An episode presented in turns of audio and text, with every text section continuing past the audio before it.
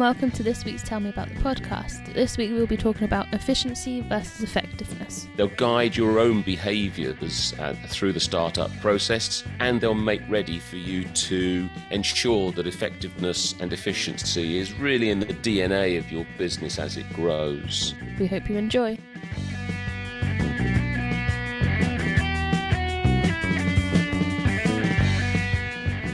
Hi, Dad, how are you? Very well, Beth. Yourself? I'm good, thank you. What you been up to? I finished my last week at my old job on Friday, so I am currently living the two days of unemployment before I start my new job. Day two of two, so it's going well. Unemployed. yeah. Good. But you're looking forward to the new role, I know. yeah, yeah. Exciting, new projects, new team. It's going to be good. Working with some old colleagues as well, so know what I'm getting into, I guess. Good. Yes. Yeah. A, a very short runway before you'll be operating at full capacity, I guess. yeah, yeah. So no nerves, just dive right in. Good stuff. Good stuff. Well, wish you all the very best with that. I'm sure it's going to work out perfectly fine. So I want to do a, a quick shout out to Nix, my childhood friend, who was over for dinner last night and who told me that she only listens to the first five minutes to hear how we're doing and then she turns off because she's not interested in business. Thank you, Nix. That's wonderful. well, at least it, get, it gets our uh, it gets our ratings up. yeah. So Nix you've got about three more minutes and then you can turn off. Yes, okay, that's right. Yes. Well, we could keep going and avoid the business until we get to minute six, I guess, and then you'll have been me even more entertained in her brief uh, uh, entry to our world. Heard that you had a golf tournament on uh, Yeah, Friday. no Friday. Yeah, it was out all day playing in uh, the 22nd playing of something called the Alternative Ryder Cup, which is uh, a nonsense competition between 12 players from the village we used to live in who play 12 players from the next adjoining village to that. And uh, it's just a jolly good day out. The weather was lovely. It's a great group of uh, people that uh, I get to catch up with and play golf with. And the, the outcome this year wasn't in the favour of the village we used to live in. We came second, but but everybody had a jolly good time, and um, and the, the winners were worthy winners. So if anybody's listening from Compton, well done, but it's only borrowed. See you next year. We'll be there. Amazing. All right, what are we going to talk about this week, Dad?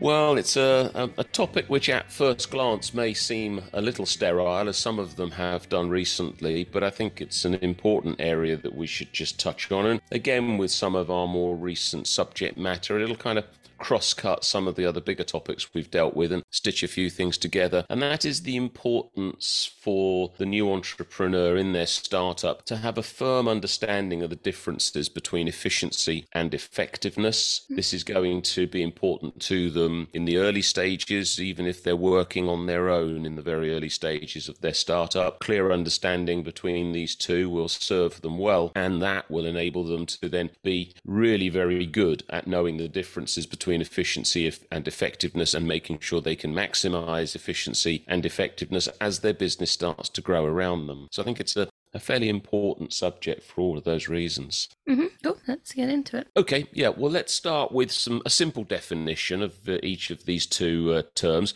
To me, efficiency is undertaking things the right way, and effectiveness is properly completing the right things. In a startup, we need to be thinking about these things from the beginning. They'll guide your own behaviors uh, through the startup process and they'll make ready for you to ensure that effectiveness and efficiency is really in the DNA of your business as it grows. The differences between the two could be summarized in terms of what maximizing each would give you. If you're going to win in business and in life, a lot of this stuff relates to our general lives as much as it does our small businesses. If you're going to win in business, you're going to be good at both. You're going to be efficient and effective, and everything and everybody around you in your business will be efficient and effective. If you're neither, if you're neither efficient nor effective, you're going to lose. You're going to just die on the vine. There will no be no opportunities coming your way. Everything will seem like a struggle. There'll be no progress, and something catastrophic will happen in due course to your business. And if you're in between, if you're good at one and bad at the other, you're only going to achieve mediocrity at best. The two have got to be executed at the highest possible level, brought together neatly, dovetailed together tightly, and then we've got a very good chance of winning in the business we've chosen to start up. Let's talk a bit more about efficiencies then. I'll do this in the context of uh, a startup, of a new entrepreneur's uh, journey through the early stages of their business, but there are a lot of parallels in what's to be said now uh, around how we manage ourselves, how we deal with our own personal efficiencies within life. And I will just perhaps touch on those parallels when we get through this uh, business related uh, commentary first. I think of efficiency as managing the inputs within your business. It's about having the tools to get things done. As I said in my simple summary, undertaking things the right way. This is about processes, systems, control, standardization, automation, organization. All these are the all these are the the toolkit for any business owner, business manager, leader, and as I've said, potentially individual to be able to achieve high degrees of efficiency in the things they choose to do. In business, these inputs achieve outputs, which are things like reducing wastage, using resources wisely, optimizing the utilization of time, of cash, of effort. We've talked before about speeding stuff up to make sure you can get the maximum out of your business and the assets which it's using. Talked about cost control, um, minimizing stock and overheads um, so that the cash is used for the primary purposes of your business rather than being tied up in underutilized assets. And effort is all about fulcrums. We talked about this in leadership and management and making sure that we maximize the utilization of the effort we can put into our business, minimize repetition. All of those things will ensure that we are using our resources as wisely as we possibly can do, but always being careful never to cross that line that undermines the quality of what we do.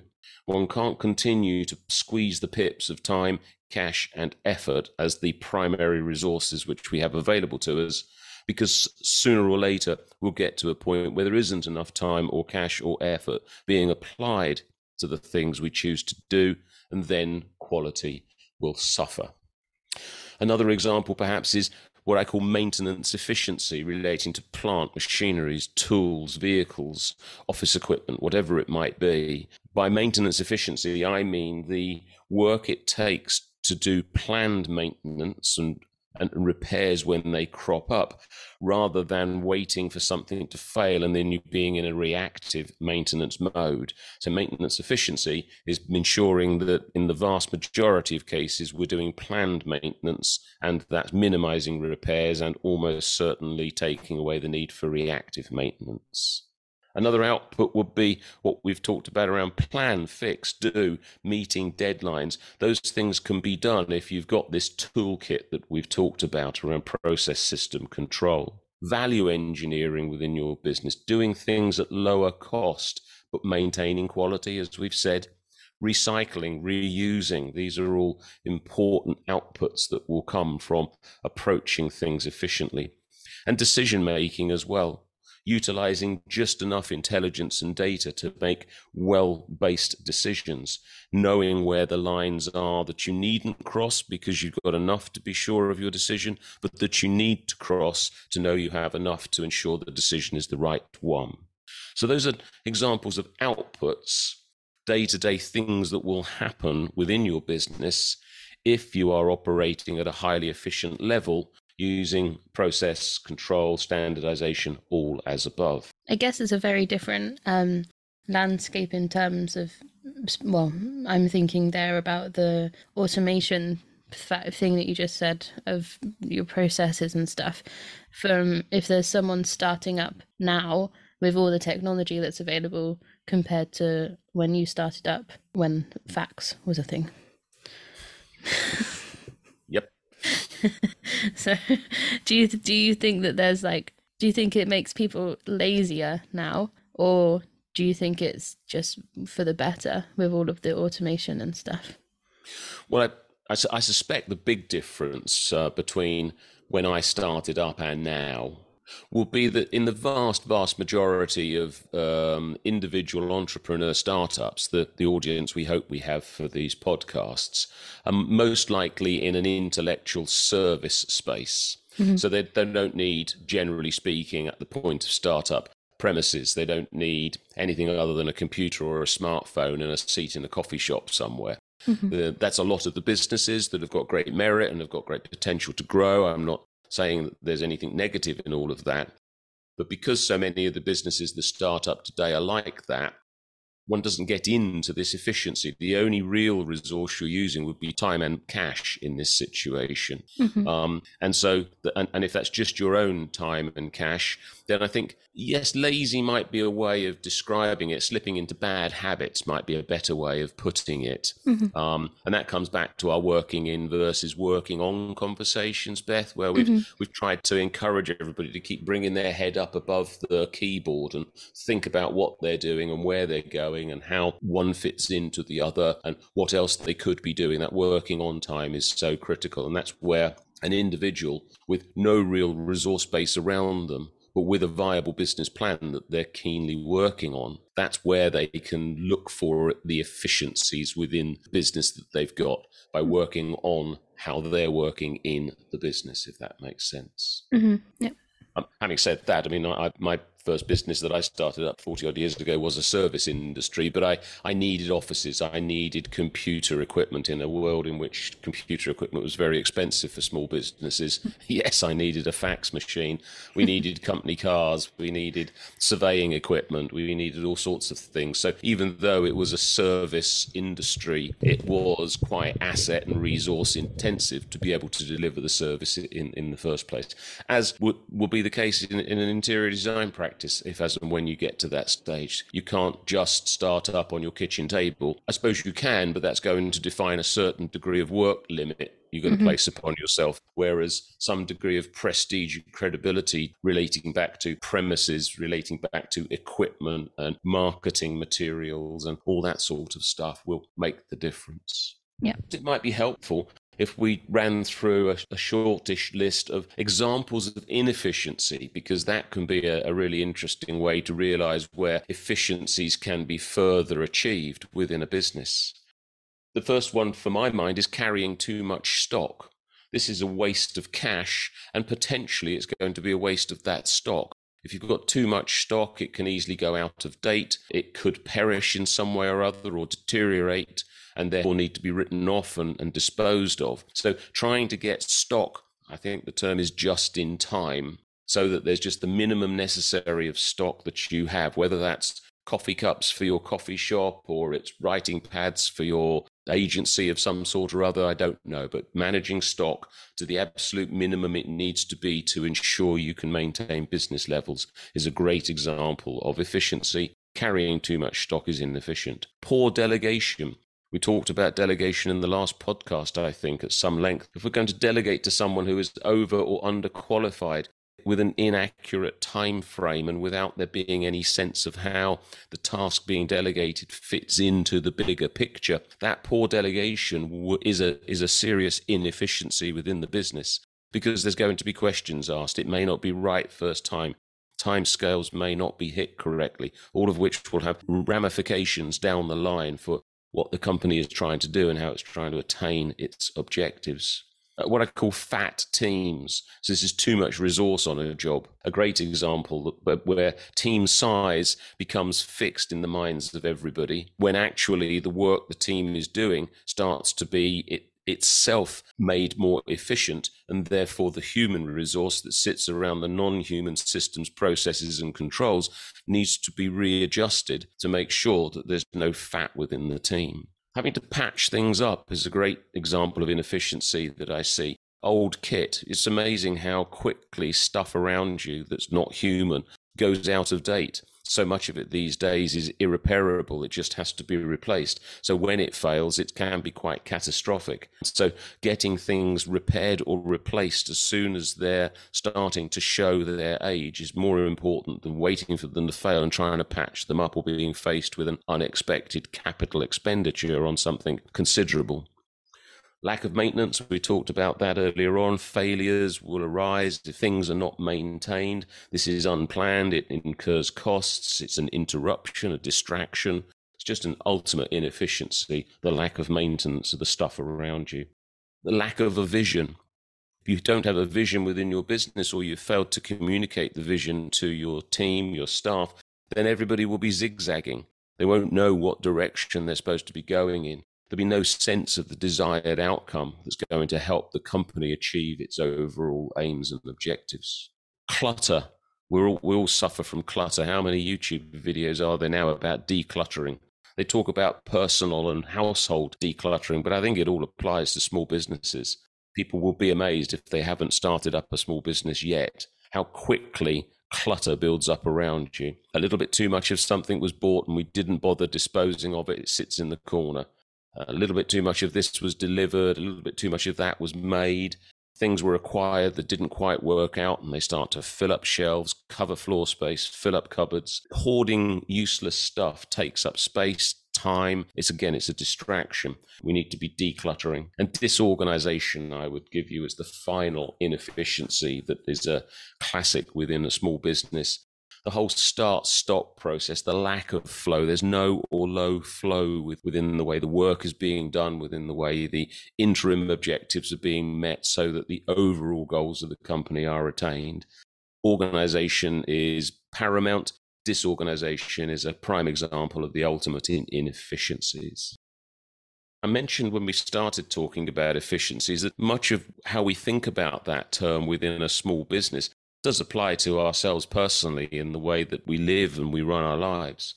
To my mind, an, an, an efficient person is one who has good grasp of time management and exercises time management, has built good habits and is an habitual style of person who thinks before they act and acts mindfully, somebody who uses negative visualization is imagining what could go wrong and planning to minimize the chances of those things happening and being prepared, however, should they happen to know what to do next, taking small steps towards big goals. And most certainly, I think the two critical components of personal behavior that will feed into business efficiency as well as make us efficient individuals. Do not procrastinate, plan, fix, do, and do not be a pedant. And in that, I mean particularly excess concern for detail. I think all those things are an interpretation of what we were talking about as it can affect a business as it would affect us individually. Certainly, that's how it affects me. Let's go on to have a look at effectiveness then, having thought about efficiency and looked at some examples of inefficiencies to try and bring to life where the challenge of efficiency can lie, because it's not always visible. If process, system, control, automation are all inputs, great stock management, value engineering, decision making, maintenance efficiency are outputs, then the outcomes are things completed correctly, on time, within budget, to the desired quality. That's an outcome, it's an achievement, it's completion of the things that we've been doing where we're trying to be as efficient as we can be in how we do them. Effectiveness is the measure of the efficient processes we've followed when we can see or not that we've got the desired outcome. It's about first things first, I think. It's about having clear visions and plans again and knowing what the priorities are. Because as we said in our opening commentary, the summary definition of effectiveness is properly completing the right things. So it's all very well to properly complete things, but they have to be the right things. So we have here perhaps a more intangible, and that is knowing what the business priorities are so that you can determine the best use of time, operate as efficiently as you can do on those things which you choose to do. So you're doing them right so that the right things get properly completed. If all of this is achieved, then great effectiveness within your business is going to give you another critical benefit, and that is time to reflect, time to learn. This takes us back to working on again. If we are efficient in how we get things done and we measure the effectiveness to be high, then by a very nature of the way that's all worked out for you, there's time to sit back and reflect on how it all went working on the processes, working on the systems, reviewing and refining So, if you will, reinvesting the success of the outcome back in to the inputs and the outputs on the efficiency side the matrix. I think the other thing that comes from high effectiveness, good outcomes, is cost effectiveness. High return on the investment of your time, your money, or your resources. Great value for money that you feel in the way that you're getting something back from all that you've put in. So let's look at, as we did within with the efficiencies, and when we looked at inefficiencies to try and put some more colour on what we mean. Let's look at some examples of ineffectiveness.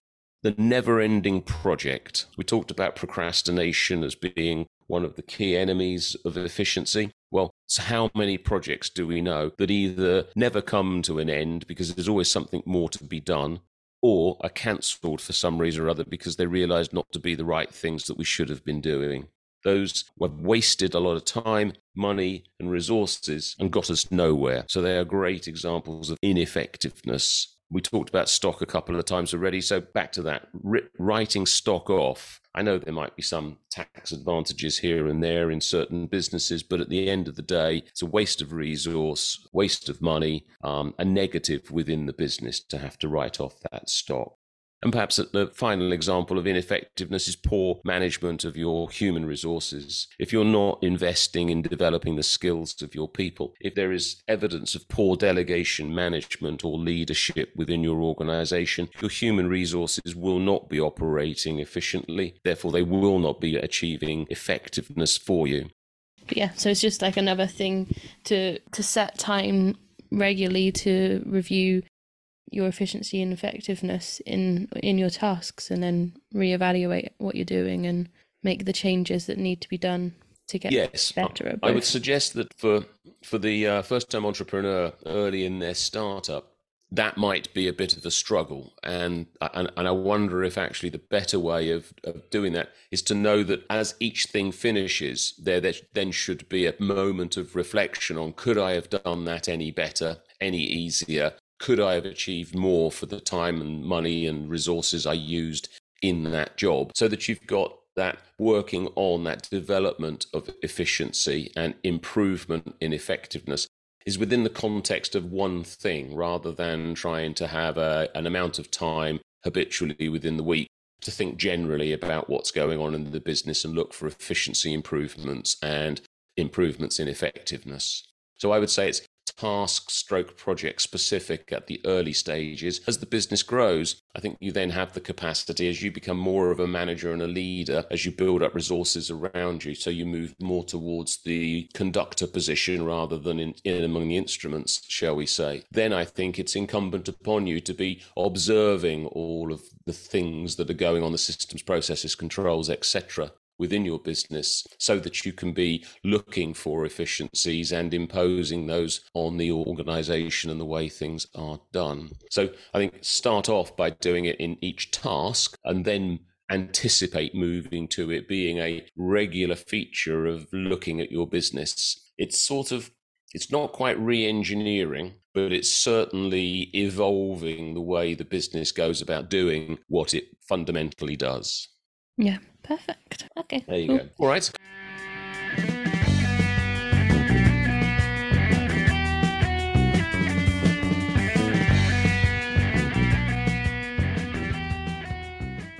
Thank you for listening to this week's episode. We hope you enjoyed it. Join us next week where we'll be talking about staying in the entrepreneurial space. As always, keep an eye on our Instagram at Tell Me About Pod for updates from us, and please follow, like, and review to help others find us too.